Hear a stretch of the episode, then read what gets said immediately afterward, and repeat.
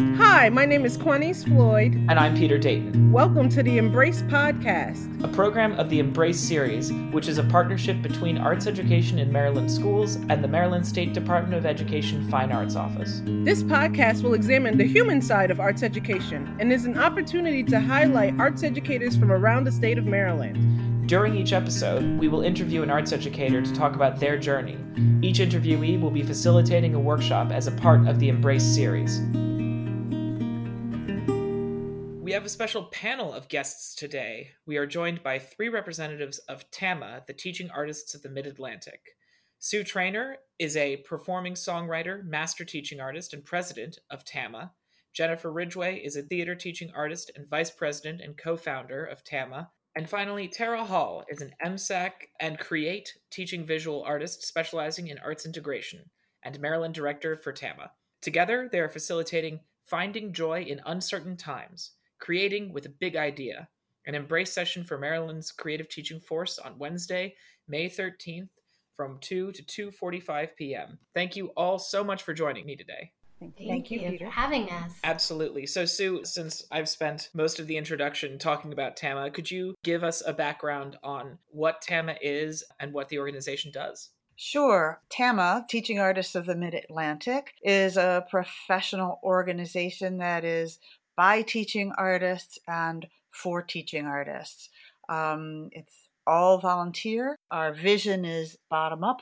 It's about teaching artists in our own communities, networking and communicating to get us all sort of out of our individual silos and bubbles because we do our work and never see one another.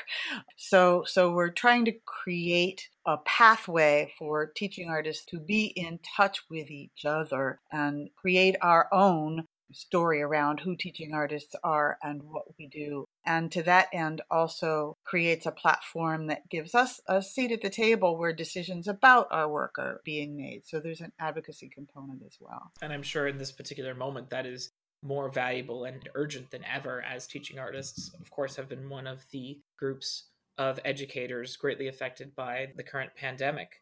So, uh, one of the things that you said was that TAMA and an organization like this gets teaching artists out of their individual silos. And I, would like to ask Jennifer a little more about the session that you'll be presenting because, in reading through your bios, each of you are coming from a different disciplinary background. And I think, as educators, even, disciplines is another way in which teaching artists and educators silo themselves into their own discipline specific practices. And so, talk a little bit about the session. This sounds like it is more general about either creative practice or, or well, you tell me what it's about. Yeah, you know, I think this is a really great opportunity for us to really begin to go into a model of more collaboration. So, the whole concept is that we will offer up a big idea. This is familiar to artists and how artists work. We kind of think in concepts and get inspired by a concept that then develops into an artistic production, whether it be visual art, dance, media arts, theater or music or storytelling, any of it, right? So, this is an opportunity where we'll be able to present this big idea around uncertainty and for us to be able to say, how can you respond to this big idea and how can we connect? Our creative impulses, our creative initial thoughts to each other and stir and agitate the pot a little bit so that we can begin to move towards a future post pandemic. So, is this then about that kind of collaborative attitude and practice, or is this going to manifest in an activity? Yeah, it, it is definitely going to be a process that we're all going to engage in. Tara, Sue, and I will share out a way that we have intersected our own artistic process with big ideas. So we'll share one project that we've all done individually, and then we will share a big idea that all of the participants and Tara Sue and I can then collaborate around. So we will first look at the question, the big idea that we present. And I don't want to give away too much about what our big idea is here in this interview because we want everyone to be able to invest in it and really come into the conversation with their first initial ideas. and write in the chat group what their initial thoughts are.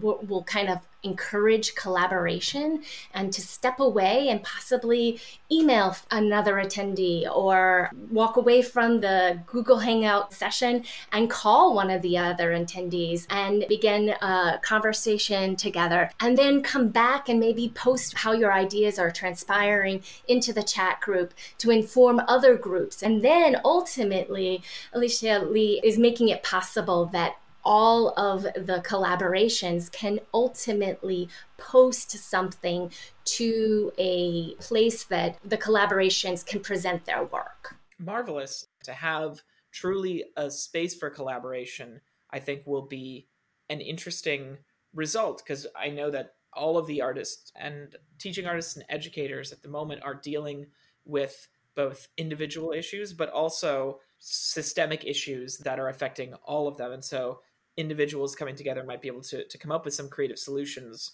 that the entire group can benefit from. So I, would like to go a little bit into some background, and given our time constraints, I don't know if we'll be able to get to everyone's background for all of these, but I'd like to hear a little from each of you about how you became involved in the arts and also the role in which either education played in bringing you to the arts or the way in which you found a voice through education and your artistic practice. And I'd love to start with Sue for this one. Oh, I came to the arts very organically. You know, I'm of the age where my peers and I grew up in the classic folk music era during the Vietnam War, you know, in the 60s. I got my guitar when I was 13 and we taught each other to play. Sadly, and I think this is part of my motivation, I didn't have a dedicated arts teacher of any kind till I was in seventh grade. So I was very happy to be in my junior high school chorus and high school choir and, and very active. That was the first of my formal arts education. But but before that, you know, we were just writing our protest songs and I was gigging by the time I was in high school. My partner and I won the the, the Montgomery County Teen Talent Contest and, and kind of built out from there. That brings up another question that I generally ask. And Sue, it, it seems clear that you're a lifelong Marylander. What about you, Tara and Jennifer? Okay, I am not a lifelong Marylander. I was born in Ohio and then we moved overseas to Panama and moved back to Maryland when I was in high school. So um, travel is really important to me. And I will say that my work, my education, my entry into the arts field began when I was a little girl. I'm a visual artist. I've always been influenced by the world around me, and I kind of think and feel and see every moment, every day. Um, and it often shows up in my work.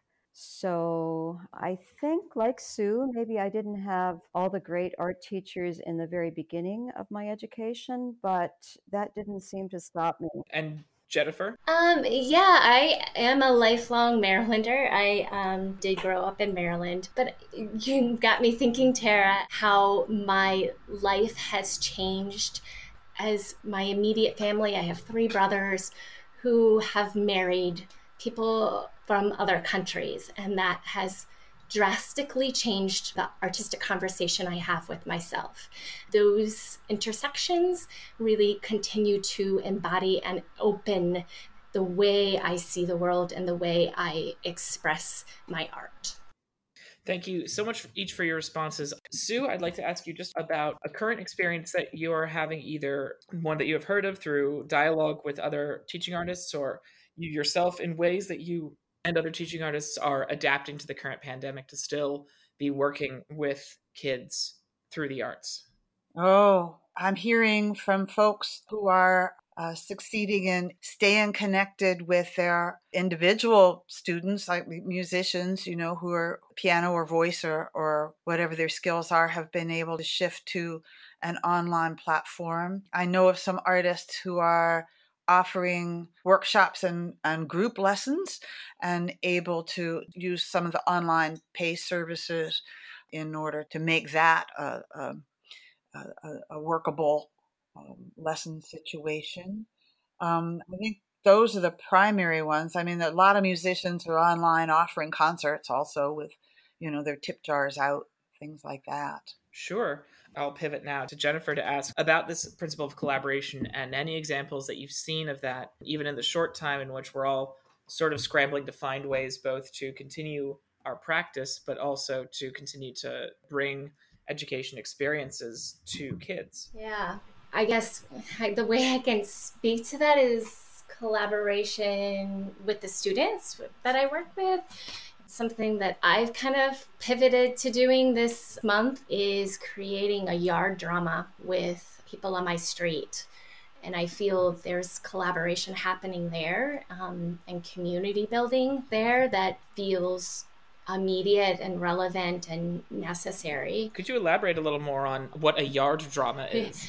Yeah, um, I don't know what it is, Peter. it's something, uh, um, you know, I'm taking work that I've done in classrooms into yards with families so that we maintain social distance. So I stand on a sidewalk or the front of the yard, and they will stand on the opposite side of the yard or closer to their house, on the porch sometimes. So we can maintain that six feet of distance, but I take them through warm ups and we have closing activities. We sing an intro little song of hello to each other and then we go into a story. I do a lot of what you call process drama, so we kind of start acting it out.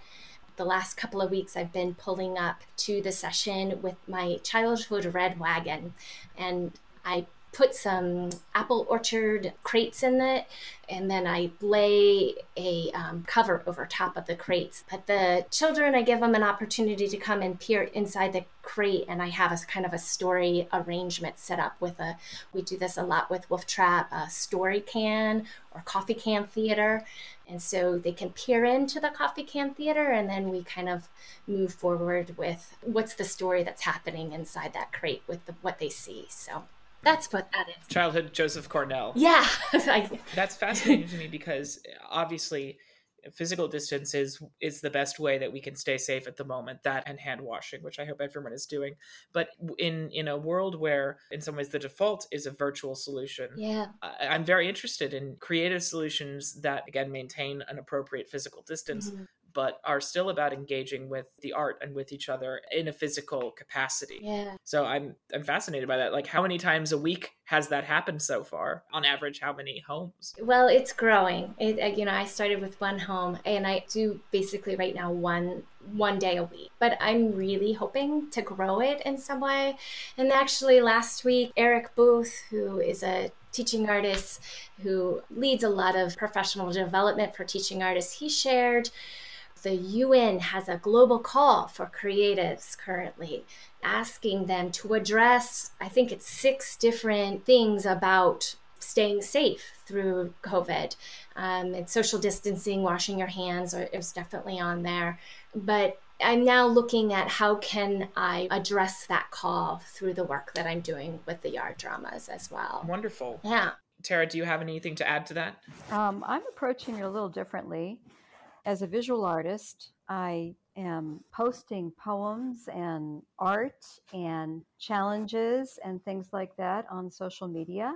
And I'm also going to sites and responding to other postings from other artists. And I'm in the process now of learning how to teach online. And this has um, involved setting up a tripod where I can demonstrate, show step by step process and I will be utilizing some of the lessons that I have prepared recently for the Art Center Create and possibly through the school system. That's wonderful. And I think an important thing to highlight in what you said was not just posting your own stuff, but going to other people's calls and other people's pages and interacting with them because that's very much in the collaborative spirit. I agree. I agree. And I've been very inspired by the work I've been seeing it's really incredible, especially work that's been shared through the hashtag MD Arts Unite is really heartening to see how many people in the state are responding to a call one created through social media but i'm sure also an internal call to do something with this time that allows them to express mm-hmm. sue i'd like to talk just a little bit about the way that your family is working through this and, and the extent to which artistic practice is figuring into day to day management of time and how you're getting through this. I'm getting through this because it's springtime, you know, and happily, even though we're sheltering in place, the leaves are coming out and the, the flowers are blooming and the veggies are going in and and that's kind of keeping us grounded here. And the fact that we're almost totally disappeared has kind of left the field wide open for my creative voices to be heard over the usual din of lesson planning and running to schools and hopping on airplanes and all those things, you know. So I've happily found more time to play and work on my vocal skills and kind of dive into my craft and spend a little more time with writing. Although there are there are challenges in that as well, of course, as when one is distracted by the whole situation. Absolutely. Jennifer, do you think you could talk a little about if you've been experiencing that distraction as well? I know that at least for me as a creator, there are ebbs and flows. So in trying to find and adapt to the current situation, how have you been dealing with an understandable ebb and flow of motivation and creativity and just really being able to process all of this? Yes, I de- I definitely I experienced huge uh, grief initially. Um, I had a project that was supposed to open on May 11th that I had been working on for over a year. It was a premiere happening at Joe's Movement for young people zero to uh, age six. So, you know, I don't know if that project will ever see a future as the artists now are being pulled in different places that were on the project we have our fingers crossed. But yeah, it, it took me a while to get over that. And then, you know, you just have to continually restart. And, and that's what I'm allowing myself these restarts and gently saying to myself, it's okay.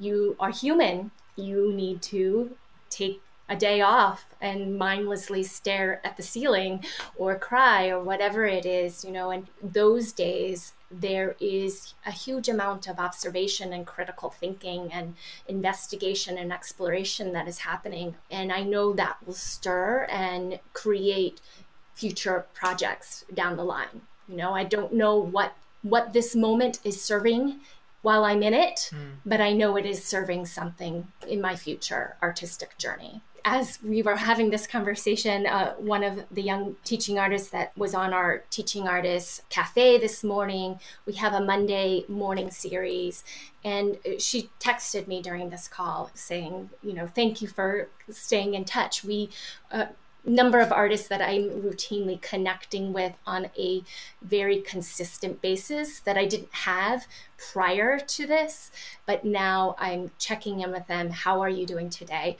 You know, um, it's okay if, if you're having you know, a non artistic day. There's artistry in that day. We're just acknowledging that with each other. Um, and I've seen that kind of develop in how our TA cafes, our Monday mornings at 9:30, have developed as well. The first couple of times people were just grieving the loss of everything. And but when last week we were talking largely about unemployment and filing for the state um, now that that was available to us. But today, for the first time, I got an email post session saying there's hope. Today was the first session where I thought collaboration is starting to happen.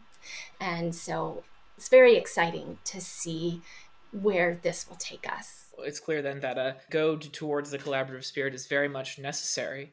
Tara, can you, you've raised your hand as well. Would you like to say something about this? I did. I did. I wanted to say that when Jennifer was describing looking up at the ceiling and doing her critical thinking and all of that, I, I, think of that as nesting. And certainly, this has given us a great opportunity to nest, to think about ideas, to be receptive and actually take time that we normally don't always have consistently to literally smell the roses, thinking about spring, thinking about, you know, just having this extra time to look around and be connected in the ways that we can.